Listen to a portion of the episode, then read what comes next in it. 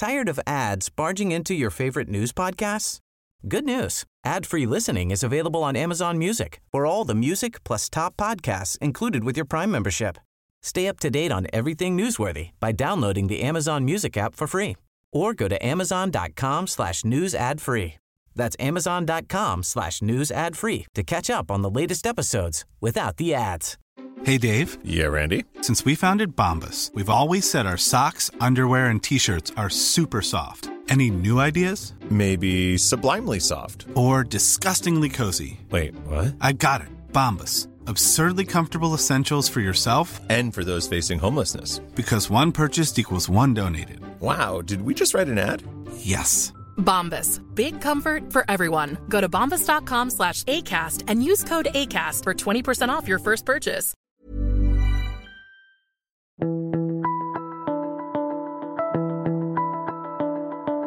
Welcome to The Mentor. I'm Mark Bouris. Kristina Karlsson, welcome to The Mentor. Thank you for having me. I'm excited. Kristina spelled with a K, Karlsson's, spelled with a K, Karlsson, double S O N. Like it's so Swedish. What's the deal? I'm like, did you make that name up or is, is that for real? It is for real. That's for real. Yeah. And uh, you were the founder and creative director. Um, well, you're the founder and creative director of your new business called The Dream Life and the products that you have. Um, we'll talk about that in a moment. But you're also equally famously founder and creator of another business called uh, kikki.K. Yes. Is Kiki like your nickname? Yeah. Yeah. So Kiki Karlsson, Kiki K, kikki.K. So Swedish born, came to Australia when you're 22 years of old uh, age, I should say, in 1995. Why the hell did uh, Kiki, Kiki Karlsson come to Australia? What was that about? Well, I grew up on a farm in Sweden, and uh, as kids, we never got to travel because we lived on a farm and it was always something to do. So, my dream as a kid was to see the world outside the farm, outside my little town, and outside Sweden. So, I traveled for a few years. And uh, then I ended up in a ski resort in Austria, and that's where I met my partner, Paul. And then I thought maybe just another year and go and see Australia. I've never been to Australia. Felt like so so far away. Came to Melbourne and absolutely loved it, and thought I might stay here. And uh, I love Australia because the mentality is I, well, maybe for me because I came as with no network, no friends. You know, really only knew Paul and I just felt it was was an opportunity to do whatever I wanted to do. So I started to dream, and um, uh, I was a bit lost when I came here because I didn't know what to do with my life because my kind of travel. Uh, side was done in terms of I, I thought I need to do something a bit more serious and one of my dreams was to start a business and um, that's what I did But what, what is it about the Australian culture that you became so enamored with, particularly Melbourne? Because you're in Sydney now, in, you're in my territory, and uh, we have a great um, uh rivalry with Melbourne, and Sydney is definitely different to Melbourne, and, and vice versa. So, what is it that you saw in Melbourne culturally that appealed to you? Well, I don't know if it's the culture, but for me, coming with no kind of pre fixed way of doing things, I, I felt like I just had to learn it from beginning. I had no idea how to do anything, so I kind of just took step by step and and uh, really loved the uh, positive um, outlook on entrepreneurship and business. And Are we are we like that? Well, that's I how- mean, well, how you saw it anyway. that's how I saw it, because, um, and maybe because in Sweden I was kind of, you know, I was not entrepreneurial, but I worked in hospitality, so, and I worked for an entrepreneur that I learned so much from, and I. I felt like in Sweden there was a certain way of doing things, and I think that's in every culture that you're used to. But for me, it was a new kind of blank sheet, a blank sheet of paper coming to a new country. And I, um, I, I ended up in Melbourne, but I love Sydney. I actually want to live in Sydney, but my family don't want to live in Sydney, but I'm working on that. Don't tell them, anyone from Melbourne that you're thinking that way. Fair to say that um, other places in Europe, particularly in Northern Europe are more rules based. Yeah, it's a much more in in from my point of view. It's much more. This is how we do things. It's Yeah. it's not just in in business. It's uh it's the culture, and Yeah. I think we all have that. Every country have our own kind of rules, the way we think we should behave. Or, but when I came here, I just felt like I didn't have that, and I I, I thought you know I I didn't know anything about business, and I started from scratch learning everything but i had lots of mentors and uh, learned a lot along the way So let's talk to about say the least let's talk about your um, conception of kikki.K, the stationery business. So we're going back. What year are we talking about? well our first store opened 2001 so it was a couple of years before that so um, you know kind of when the internet was starting which Yeah. is hard to believe Wow, late nineties. So that was the tech boom. So do you remember the moment first? Oh, absolutely. So, so I when I came to Australia, I was really excited, but I was lost, as I said before. So I I was whinging and complaining quite a lot. And for anyone who will listen, I would say, "What am I going to do with my life?" And of course, no one will answer that for you. But one morning at three a.m., I woke up my partner Paul. I think I think for the fifth time, just saying, "What am I going to do? Like, I'm I really need to do something." Some something I'm excited about. And he was a bit overhearing it. So he turned on a light at 3 a.m. and said, Why don't we write down what is important to you? So at 3 a.m., I wrote down my dreams on paper. And they were I wanted to drive to work on a Monday and loving it because I feel like we do, you know, we spend so much time at work or in our businesses that we have to love it. Uh, I wanted to have a business on my own no idea what that was going to be. I wanted to have a connection with Sweden. My little brother had cancer at the time, so I had to go home a couple of times, and uh, he's well now. But um, I thought I want to have the flexibility to not being able, you know, to be able to go home whenever I wanted to. And then I wanted to work with Swedish design. I'm really passionate about, you know, beautiful design and the environment to me is really important at home, but also in in my office. And then I wanted to make five hundred dollars a week, and that was based on paying rent, eating some yummy, amazing food and wine, and then um, uh, go home once a year. And that was my little list of dreams. And then when, you know, a few few days later, I thought I better start somewhere. And then I looked at my list and I thought, well, if I'm going to have my own business, I have to have a beautiful home office. So I'll start with that, setting it up so I can have a place to be creative and think think what I was going to do. So I went out. This is in the late nineties, um, and there was only really, you know, the you know the big box retailers, you know, David Jones, Myers, um, Officeworks, and news agents that actually had stationery. And when I walked out to get some, I was just like, this is so boring, in my opinion, badly designed, from my opinion. And it was a price driven category. So it was all about, you know, making it as cheap as possible. And the quality wasn't great. And it was definitely nothing I wanted to have in my home office. So I went home and I thought, this is really, this is not fun. And then I thought, in, in as you know, in a challenge, there's always opportunities. And then I thought, well, maybe this is my calling. So I got really excited and I, was, I rushed him home to Paul and I said, I know what I'm going to do. I'm going to open beautiful Swedish design stores, specializing in stationery and home office because that was that time. And I'm going to open stores around the world. And he thought I was crazy because back then I worked for a corporate travel agency because travel was one of my passions. And um, and when they asked me to create a invoice, I actually thought it was a voice system. That's how basic my knowledge was. And uh, Paul thought I was a bit crazy, but um, I am a big dreamer and I truly believe that I can do anything. So I thought I'm just going to start. And Yellow Pages back in the days, you know, the big, Yep. uh, thick book, I did S for stationery and I went to see every single supplier. And I was talking about m- my global retail concept. And the reason why I wanted to have a retail store was because I felt like you need to have a really beautiful visual way of displaying the products. And um, I, uh, I, I envisaged having retail stores, but I didn't know anything about retail. I didn't know. I didn't know how to put together notebooks. All the suppliers was laughing at me, and um, it was funny because uh, a few years later, I had a thank you dinner for the people who helped me the most. And one of the suppliers, I invited him, and as he laughed at me when I came and said, "I'm going to start a global empire." And uh, and I said to him in my talk that you should never laugh at your smallest customer because one day might they might become your biggest one, which we did, and we outgrew them, and then started to produce in China. You had this concept was quite exciting as a result of going into another store where you thought the stuff was pretty crap. Yeah. At least didn't appeal to you. Probably didn't feel very good. Probably didn't look very good in terms of quality. But you said something interesting. You like Swedish design. Yeah. What's Swedish design? I think in a very simple way, less is more.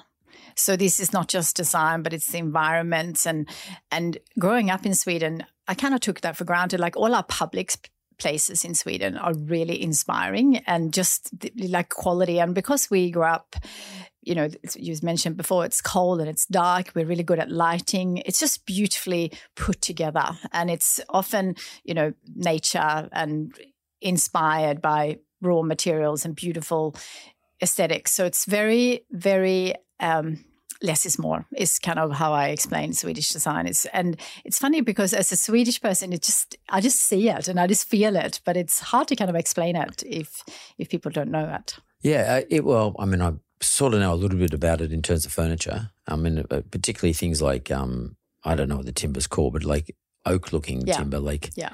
light colored timbers Yeah.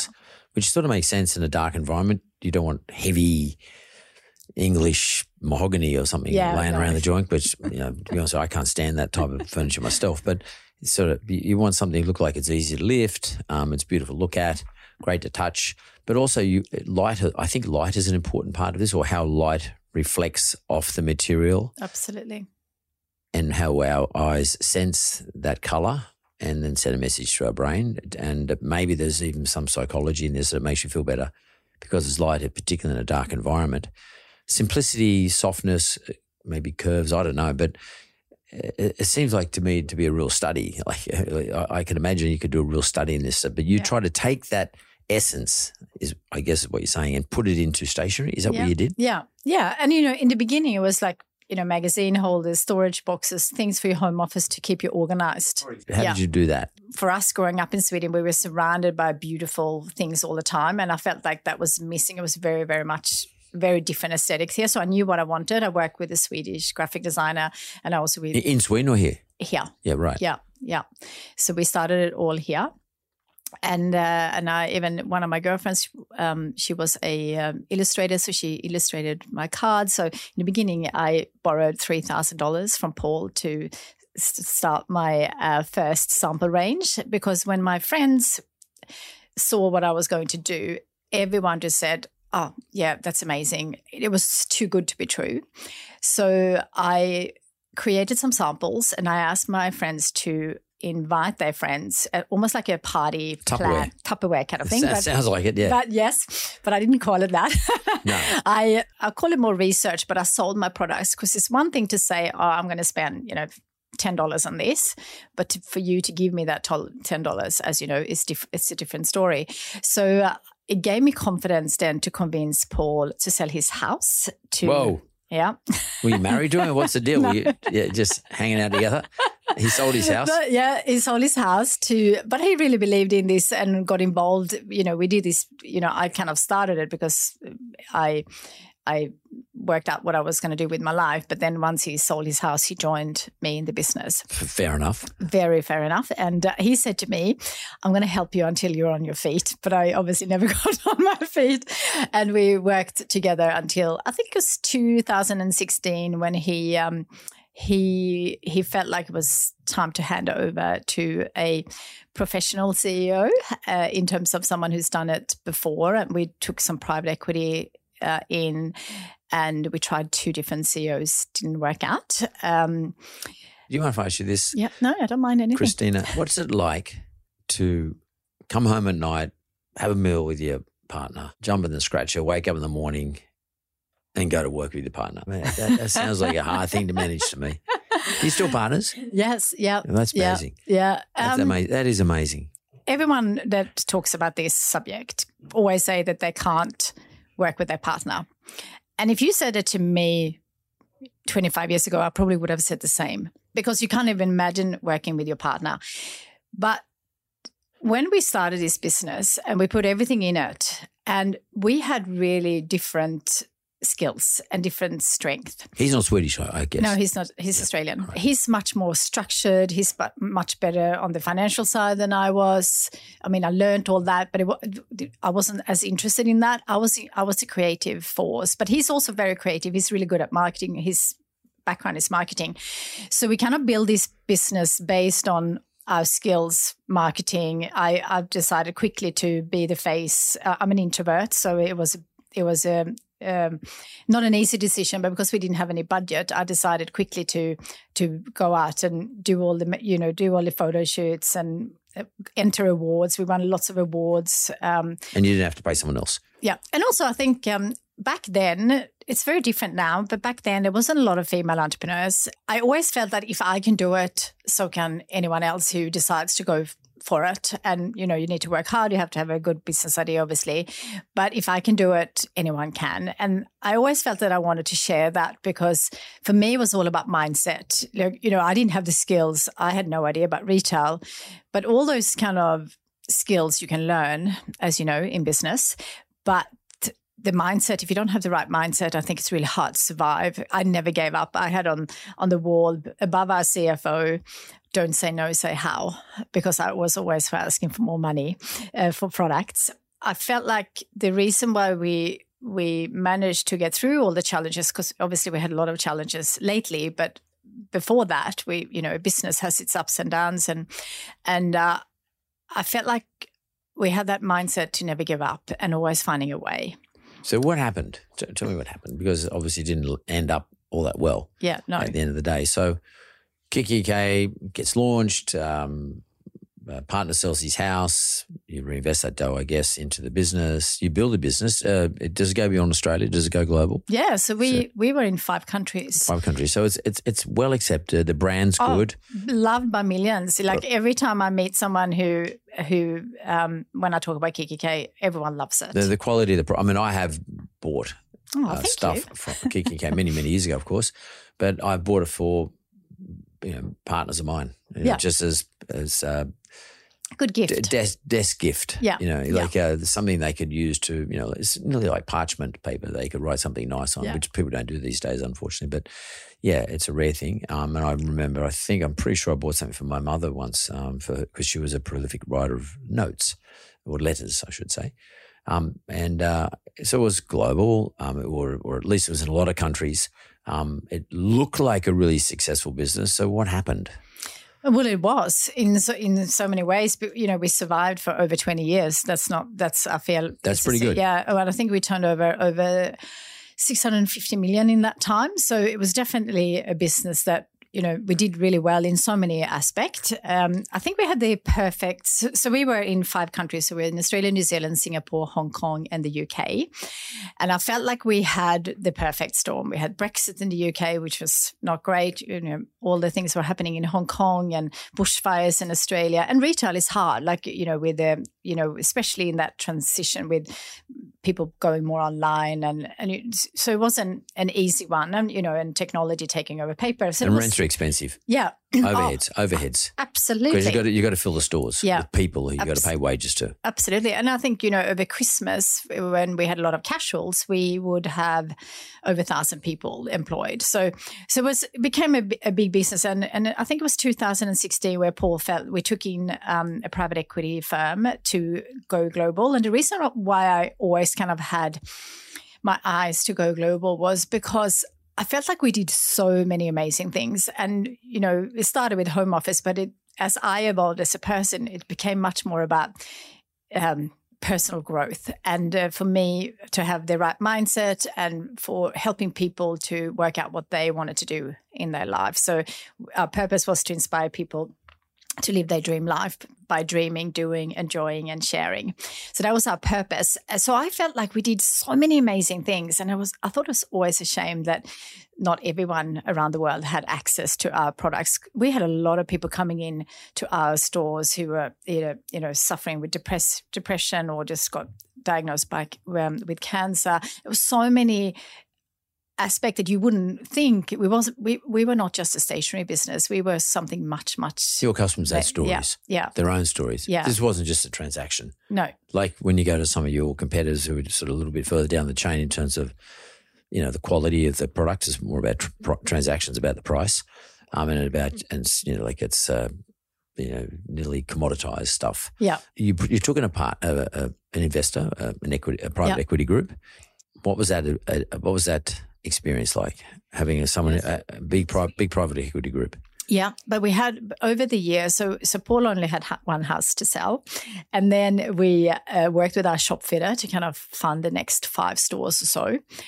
and then we had lots of different investors over the year, private equity as uh, that we bought back, and private investors that you know came in and out, and so that was kind of the way we funded the business. And um, when we decided to go really global, so open in the UK, wanted to open in the US, um, we took on a bigger chunk of money. And that's when we decided to take on a CEO and also for us to lose control of the business. so what does that mean lose control of the business Mean that me- meant that we were not the major in- shareholder yeah, we were not no longer the major chair, shareholder, and also we, you know, we didn't control the, you know, the, the decision making correct. so and But generally we were speaking, still on the board, and we still owned about forty percent. Yeah, but when a, usually when big investors come in, generally speaking, one of the conditions of precedent is they say, "Well, we'd like to install our own CFO and our own CEO." So they like to look at the C-suite Yeah. of people there because the way they can control the business is through the senior, senior, Yeah. senior management. Is that what happened? No, we we um, we employ the CEO, um, and it was. It, I don't know. I it's a hard one, but because we we failed twice with us, we had one first. We we we employed a CEO and we did a lot of work, and we have we've both been in EO and YPO, and a lot of friends who've gone through that trans transition from founders to a CEO.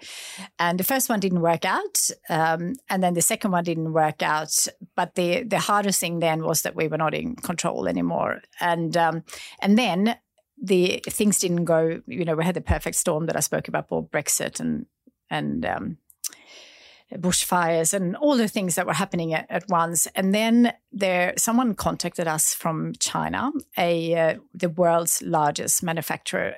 They wanted to buy us, and the private equity were happy to get out. So we worked on that deal. Buy the whole thing. Yeah, we were. Me and Paul were still going to remain shareholders, Right. much smaller. Um, but he was really just interested in China, and we couldn't do the rest of the world. And um, so we, so we met with them and thought this makes made sense. Got really high quality, you know, high quality manufacturer. So it was kind of perfect. Um, and I felt like that deal was done. Uh, it was just really the, you know, behind the scenes, all the paperwork, etc. And it took a long time. And then I was in Germany just before COVID happened, and I was there with one of their employees, and she said, "I'm really worried about this virus," and I was like. Just another virus, and uh, you know I'm a bit, I'm an optimistic person. I was just like, well, we'll you know we'll get through anything. As an entrepreneur, I think you have to have that mindset. Of course, that was the beginning of COVID, so they pulled out. Uh, did they walk because of the relationship between Australia and China got uh, testy, or did they, or they they just pulled out? yeah, they they got worried, Yeah. so they pulled out, and then uh, our private equity put us into Admin. admin. Is that because the company was um, trading insolvently? In other words, the the uh, cost of running the business was higher than the revenues coming in. Yeah, so so we needed we ne- we took a lot of, on a lot of investments to go overseas, so we needed another round of funding, and I didn't want to do that. So once once we didn't have that deal on the on the um, table anymore, they pulled they pulled out and they just say, hey, we're not going to fund it any longer. Yeah. for someone who treated their business as a family, that was so hard. Like it was the saddest day of my life.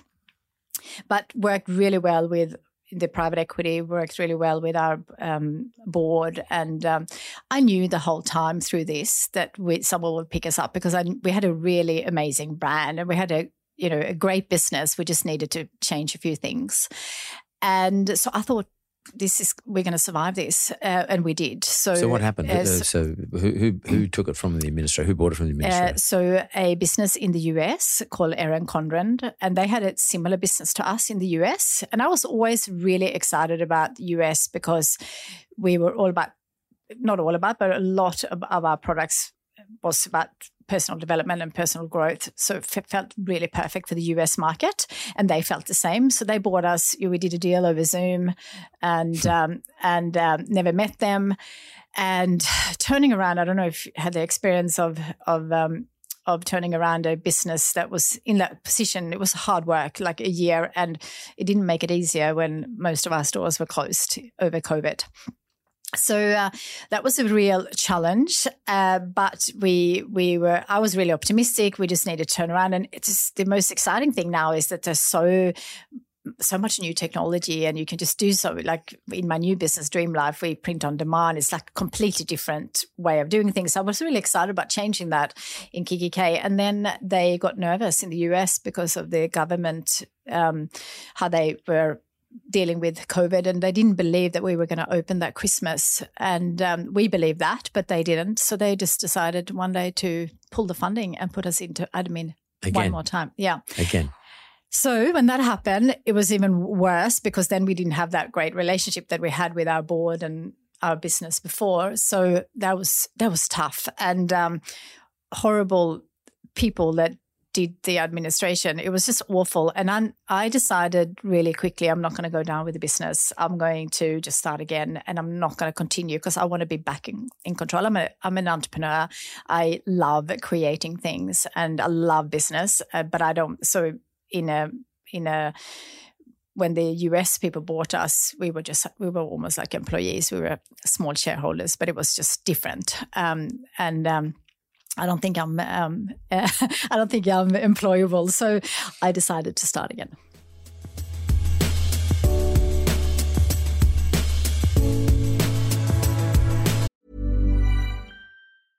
Ryan Reynolds here from Mint Mobile. With the price of just about everything going up during inflation, we thought we'd bring our prices down. So to help us, we brought in a reverse auctioneer, which is apparently a thing. Mint Mobile unlimited premium wireless. Ready to get 30, 30, bit to get 30, bit to get 20, 20, 20, bit to get 20, 20, bit to get 15, 15, 15, 15 just 15 bucks a month. So, Give it a try at mintmobile.com slash switch. $45 upfront for three months plus taxes and fees. Promo for new customers for limited time. Unlimited more than 40 gigabytes per month. Slows. Full terms at mintmobile.com. Tired of ads barging into your favorite news podcasts? Good news. Ad-free listening is available on Amazon Music for all the music plus top podcasts included with your Prime membership. Stay up to date on everything newsworthy by downloading the Amazon Music app for free or go to amazon.com slash news ad free. That's amazon.com slash news ad free to catch up on the latest episodes without the ads.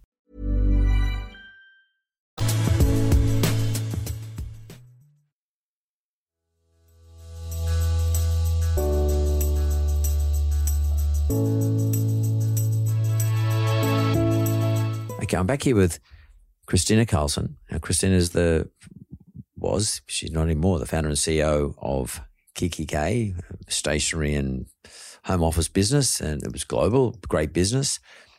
Uh, ran into some hurdles when COVID struck, particularly when everybody got shut down. It's pretty hard to sell stuff if if you're a shop uh, a shop based business. Uh, went through a few investors. You got out and start up a new business. We're going to talk about that in a second. But I just want to ask you, what did you learn from taking on big investors and uh, maybe the things that you would never do again, or perhaps you would do differently? Yeah. Oh gosh, we could speak for uh, for days about that. But I think I think one thing that I would do, not just with the investors, but I would I would grow a CEO or COO or general manager within. It was really hard to get someone that had different values and you know run retail stores before coming in that had very different view of the world that that we did. So that was something I probably w- would do differently. Another thing I would do is really understand when you when when I signed that paper, I was super aware that I was losing control of the business. But at that stage of my business, I was really happy just to focus on what I was good at, and that was product development. So I don't know if I would have done it differently because no one knew what COVID would have brought. And I'm an optimistic person, and as as an entrepreneur, there is always a way to work things out.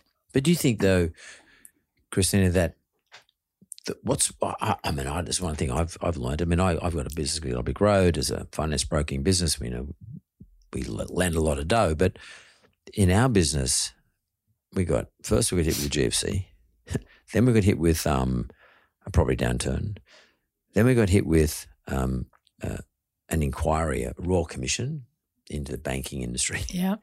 Then we got hit with COVID, and uh, only now we're just starting to rebuild and recover. And and by the way, I would have said to you, if you had, and I, and in my past history, I've never seen so many events in my life. In fact, I never saw one event in my past business, like the wizard business. I never saw an event. Everything was just normal. And one of the things I get, I'm getting is these days everything's possible. It could be a hurricane, it could be an earthquake, yeah. it could be anything. But you bet your bottom dollar something's going to happen. Yeah. We, we, I'd never seen these things. Maybe in your history prior to all, all, this stuff happening, you know, prior to Brexit and prior to the bushfires and prior to the lockdowns, you never saw anything no. for 20 years either. No. But now these days, all of a sudden, it seems like we see everything. Yeah. There's wars and there's yeah. now war. There's yeah. interest rate environments, high inflation. Yeah. Uh, and it affects my business. So I, I, I wonder, and I, certainly I think about this, um, maybe I, I, I, don't want you to say to people, don't be an optimist. I mean, you need, need to be positive, etc. particularly if you're an entrepreneur. But I think you these days, you've got to not just think, oh, everything's going to be okay and I'll be optimistic in that regard. I think you've got to be optimistic in that I've got to plan and make sure that my business is able to withstand things that can yeah turn on a on a five cent piece yeah. in a second yeah. so quickly yeah. and make a massive change. Yeah. I I, I just have to make that assumption from now on. I and I do now in everything I do.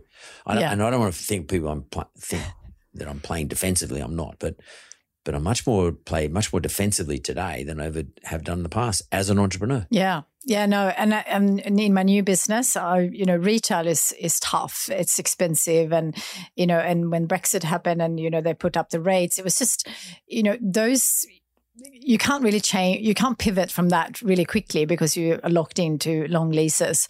So i am very much uh, cautious now on on um, my in my new business well, what, let's, let's, talk about it yep. your new business is yep. it it's you've written a book have you written a book yeah, I wrote a book. Your Dream Life starts here. Yep, and uh, your business called The Dream Life. Yeah, um, and you have stores as well. But what is different about this business that you've tried to do to sort of um, shelter or proof yourself away from these disasters that that sort of negatively affected Kikki.K? So, what have you done for the new business? So still, I'm still. So there's like three components of it. So one, so I, I, wrote a book because I, I did a lot of public speaking. I got invited to speak a lot to share my story. This is before everything happened, and uh, there was always a handful of people coming up after asking me, "What what do I do next? I, I, need, I need some more." And then, so I decided to put it into a book where my lessons on how I created my dream life, and uh, it's really just about making sure that your dreams and your purpose and your values and your passions are all all aligned. And um, so I did that, but then not a, a, lot of people read books. So then I thought I um, I would uh, record it and sell it as an online course. So you did an audio book. and yeah, an audiobook as well, but also I, I created a course okay, so cool. people can learn diff- in a different way. And then people buy the course, but they don't always do the work. So now I have a coaching program, a 12 month program where I help people because I I haven't met anyone yet um, that has come with a dream that it's not possible. They often they're just limited beliefs themselves. So I feel like I can help them with their right mindset and and help them make it happen. Is it one on one or one on group? I do one on one, but very little. It's more a group now. And how, how, big are the groups? Uh, we the current one is about 45 people and um, and I also have a book club because I'm a big reader so I have a book club called Grow and it's all about personal growth books um, and there's about eight member 18 members in that and then I have I'm doing a lot of talks I want to share my story to entrepreneurs uh, I have so many you know business in 25 years, I have so much I wanted to share for up and coming entrepreneurs. And so I do t- uh, public speaking. So my big goal for this financial year is to do 104 talks. We'll see how that goes. And then I have a product store because I I love putting pen to paper. There's a lot of research that, you know, you learn so much better and reflecting and it's just I love pen pen and paper and I love journaling. So I have a product a, a product store called the Dream Life Store where we we you can personalize your um, so it's print on demand. So you can personalize all. Um, the uh, journals and uh, I do uh, collaborations with people who have amazing content because now I can it's print on demand so I can work with much smaller uh, individuals or communities for anything. So we're doing something with Breast Cancer Foundation, and we've been. Can doing- you explain what that? Like, can we give an example how that works? Yeah, so um, so let's just say that you want to do a mentor journal. Uh, you have a, a few ideas where you think if people reflected on this, if they answer these questions, you could give that to me and I will design a journal for you. And every time I make a sale, wherever that sales come from, it will go a cut to you as well. So it's a win-win. And I love doing business this way because now I can I can work with so many experts or so many people who are um, good at what they do that not we might not have that content ourselves. So we do a lot of collaborations, but So you also- do you, you provide access to experts for an audience. Yeah, so for for so we, put that information into a journal. So we have mind. We've done um, a collaboration with Mindful in May. They're all about mindfulness. So we put her content in a journal. And uh, uh, we have done one for mom entrepreneurs f- from an organization um, that is all about supporting mums uh, in business. So, so and then we do our own content because that's what I live and breathe personal growth. So I'm putting all that content into journals, um, as well as you know I do posters, t-shirts, um, um, cards, all the things like that I've done in the past that I still love. But it's a different way now when you can print on demand. And the technology is incredible because you we print here, we can print in the UK, you, Europe, and US. So it's really exciting. Instead of sitting with millions of dollars of inventory, that's another little learning. Which means you've got to have warehouses and shops to store, exactly. which means you've got to pay rent, and, and ship them between stores and yeah it's just uh, oh, it's just incredible to be start like doing a startup it's it's doing a startup again is hard because I, at the end I didn't really know much because I I um, had such an amazing team that did all the work. Um, you know, I was still a creative director and I still did a lot of the product side, but I just didn't know a lot about the other departments. In, in the beginning, uh, in a startup, you know everything, and then obviously you grow the team. So now I'm back in the startup, which I love because I love learning and I love a small team, and I, I only will only work with people that I really love working with because I feel like life is way too short not to. That's uh, I agree with that part. so, have you managed to maintain your original desire? If you go back to 1990s, when you first kicked this off, when you were 22 years of age, and you wrote down, well, you, you're driving your partner mad, Paul, and you wrote down in the middle of the night, two or three o'clock in the morning, um, stuff about your connection to Sweden. So, are your designs in your new business, the Dream Life, are they still faithful to Swedish design? Absolutely. Our designer is 100% Swedish. Right. And, and and what does that mean now then? So is there any difference to what kikki.K would have designed? I mean, is it Well, I don't- dissimilar? Well, I don't know what they're doing now because I have nothing No, to no, do with back them. then, back when you did- when but, you owned but we we would then have a Swedish designer. So the designer that I work now with now, she's been with me since day one, uh, and she's in my in my new business. Uh, but we had we had uh, other nationalities as well. Is it was more about aesthetics to make sure that they can do it to to the brief. Because you still wanted to express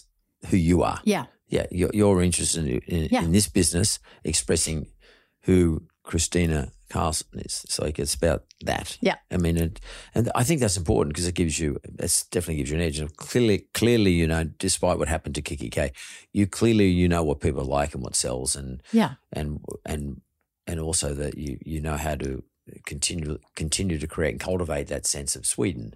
You know that, Yeah. and that's cool because I mean that I don't know anywhere else where you can get that sort of stuff. Yeah, I- no, I, no. I, I, I wouldn't have a clue. Um, I know in terms of furniture where I can go to places to buy that style or that concept, but I don't know what to do in terms of things like journals, etc. Anything that's soft and you know soft co- copy. Uh, that that's very interesting. And if you had an opportunity to take on a private investor or a private equity fund, would you do it again? And what would you do differently? No, I I'm going to do this myself, and uh, I would if if that was an amazing individual that will bring so much value, so not just the cash, uh, which would make a difference to us, then I would definitely consider it, but I would not give up control again. Yeah. Definitely. That's that's without doubt because I want to I want to control what I create and what I do and also I want to I want to keep this quite small because you can we can we can do this in a much much more efficient way because we don't sit with inventory we don't need warehouses we we it's just a very very different business. So it feels like i have the freedom now to create whatever i want. And it's it's so I'm just so excited about this new business because I feel like there's no limits, but I don't have to have this big overhead and expenses that you know drags often a business down unless you have a lot of cash coming in. So I can then ride the ups and downs in a much better way, and I'm really excited about my big dream to inspire 101 million people to write down three dreams What's and that? go and tell chase them. that. So I I said I'm a big dreamer because I and not everyone will agree with this, but I really believe in when you have a big dream, you just look at the possibilities. But if you just set goals where you are, so when you do look at normal goal setting, you often just stretch yourself a little bit, like you might run a little bit further or turn over a bit more or change a little bit. But when you big dream, uh, when you dream big and you ask yourself, what would I do if I knew I couldn't fail? If I had all the money and the resources, the knowledge, and all the things that we don't normally have in a business, what would you do within your business, but also within your life? And if you had your health and the energy, which is so important, I'm really um, interested in well being. And, you know, my dream is to become 120 and a lot of people laugh at that, but it's really possible now. It's a really exciting time to be alive, to um, to be able to try all these things, to to live not live for the length of it, but living a healthy long Yeah, life. health span as opposed to lifespan. Absolutely. So I'm really excited about what we can do as a business to help people living their dream life, whatever that is for them. And I feel like now that with with having a much smaller business, much more agile, and me being back and me and Paul being back in control, we can now create anything and we can work from anywhere. So we live in Sweden, always have in um, over winter. We escape the Their um, winter or our winter? Our winter. Uh, so we Australia's just be winter, yeah. summer in Yeah. Sweden. Yeah, we don't want to be in Sweden in winter. No, no, no. well, some people do, but I don't. Yeah, but well, some people like might like go skiing or something, but um, they're, Yeah, only, exactly. they're only there for a couple of weeks because there's all that romance of the snow, etc. When it starts to get icy and wet and muddy and Yeah. uh, dark, long dark day, that's not that romantic. No, I agree. I- it's I- the I've been through that fireplace then. Yeah, and a few books. yeah, yeah, and then- or down the pub indoors Yeah. somewhere. Like, and uh, and uh, that's, that's I, I've been through that process, and I, I I don't think most people understand that, that there is a romance associated with um, snow and skiing and all that sort of stuff, and uh, it's all pretty, beautiful, etc. But there's nothing better than the spring when the snow melts. I agree. There's nothing better, and, uh, there's nothing better than a, a beautiful warm summer in a place, particularly in Northern Europe, a warm summer when the trees are full of leaves and flowers, Oh, and the grass are growing, and it's warm underfoot, and you're not putting a thousand lots of clothes on. yeah, Uh, that, that's to me, that's r- really romantic. yeah, That, long days, Yeah. L- beautiful long days. Yeah. They go for 15, 16 hours. Yeah. There's there is no better place for No. me um, than those northern European countries. Yeah. I, I 100% believe because it's not like scorching hot like it is in Greece at the moment. It's like 48 degrees. yeah, exactly. It's much better. And it's funny, you know, you, it sounds like you still got the same romantic. You you, you, dreaming big is about being a romantic in terms of, I don't mean love and all that sort of stuff, but romantic relate in relation to nature and um, the way things feel and look and smell and you know how they how they when you touch them the, the tactile nature of these things.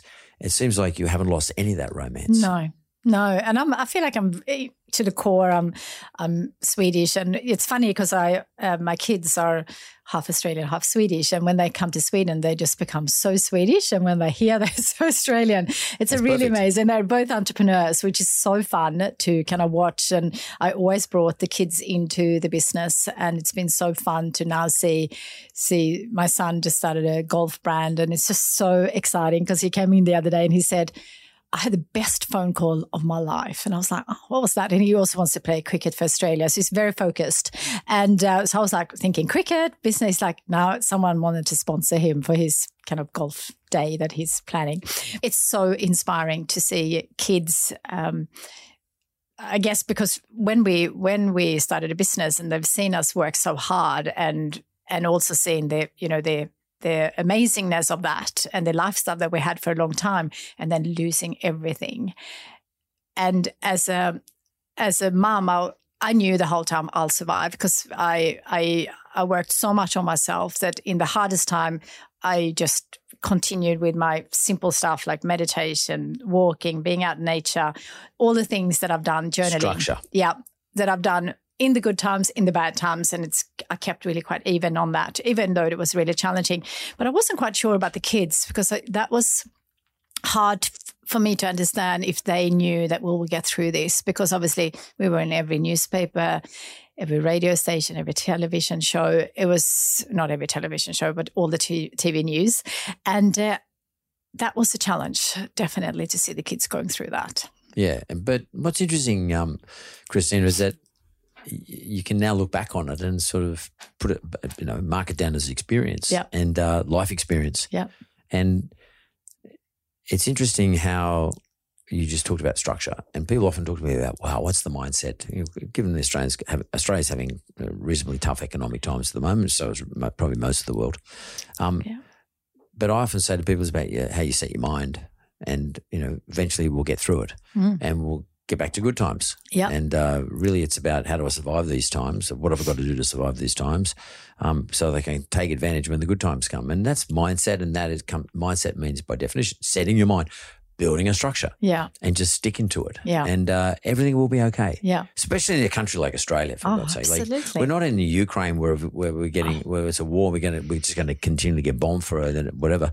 We're not there. We're we're in a great country where Yeah. every opportunity exists, and unfortunately, don't listen to the newspapers. Don't listen to the media. They'll drag you down. Yeah, absolutely. I never watch, and it's funny because sometimes at the airports you have the news coming through, and I'm like, if people watch this, it's no wonder everyone is so down. Well, you know, I certainly read some of the news, but I I don't just go on this mainstream, you know, bombarded with things that just scares us. We only And- need to hear it once. Exactly. The problem today is you hear it thirty times in a day. Yeah. The same thing, Yeah. and they all they all have the same theme. And then and if if if if you get hit in your brain enough times about something that's bad, it'll actually reflect in how you live your life and how you sleep. So for me, it's just I'll look at whatever I need to know. I, okay, I've seen it once. Yeah. Um, tomorrow will be different anyway, and and then I I don't discard it. I I park it, and then Yeah. I wait to see how things develop. And but I think you've got to also on the flip side of it, remember to live your life. Like like you just said, you go for walks in nature, you do your meditation, you do your exercise or your gym or your walking, whatever it is. Hang out with the people you like to hang out with. Don't Yeah. hang out with people you don't like. yeah, do not hang out with people Yeah, you don't like. absolutely. Don't do business with people you don't like. yeah, agree. And don't do something you don't like. So in other words, do something that's a good purpose for you. Yeah. That means something to you. Absolutely. Whether it's something in relation to your heritage or whether it's something in relation to where you come from, your case, like Swedish design, do those things and deliver delight and um, surprise to people. Yeah, Delight. abso- yeah. Continue to surprise and delight everybody uh, Yeah. as often as you can. Yeah. But you know, it's interesting because a lot of people that come into my dream life community, they often have dreams that are influenced by their parents or, or teachers or peers. And uh, it's not really until they really start thinking, if I could start again, you know, if what would I do if I knew I couldn't fail? Because a lot of people are scared of the failure. And I think as entrepreneurs, we're all scared of, you know, that failure. And now I feel like I can deal with anything because I've I've gone through the worst, and um, and now there's nothing that really scares me because I know that I can handle it, and I think that's a really good feeling to have when you start a business because now I'm just going to create what I love creating.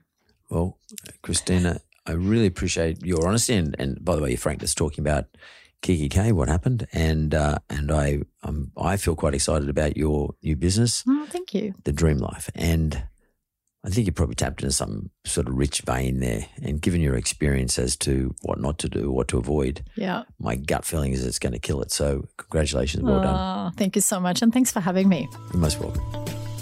Thanks for listening to another episode of The Mentor with Mark Bouris. Audio and production is by Jessica Smalley. Production assistance, Simon McDermott. This is a Mentored podcast.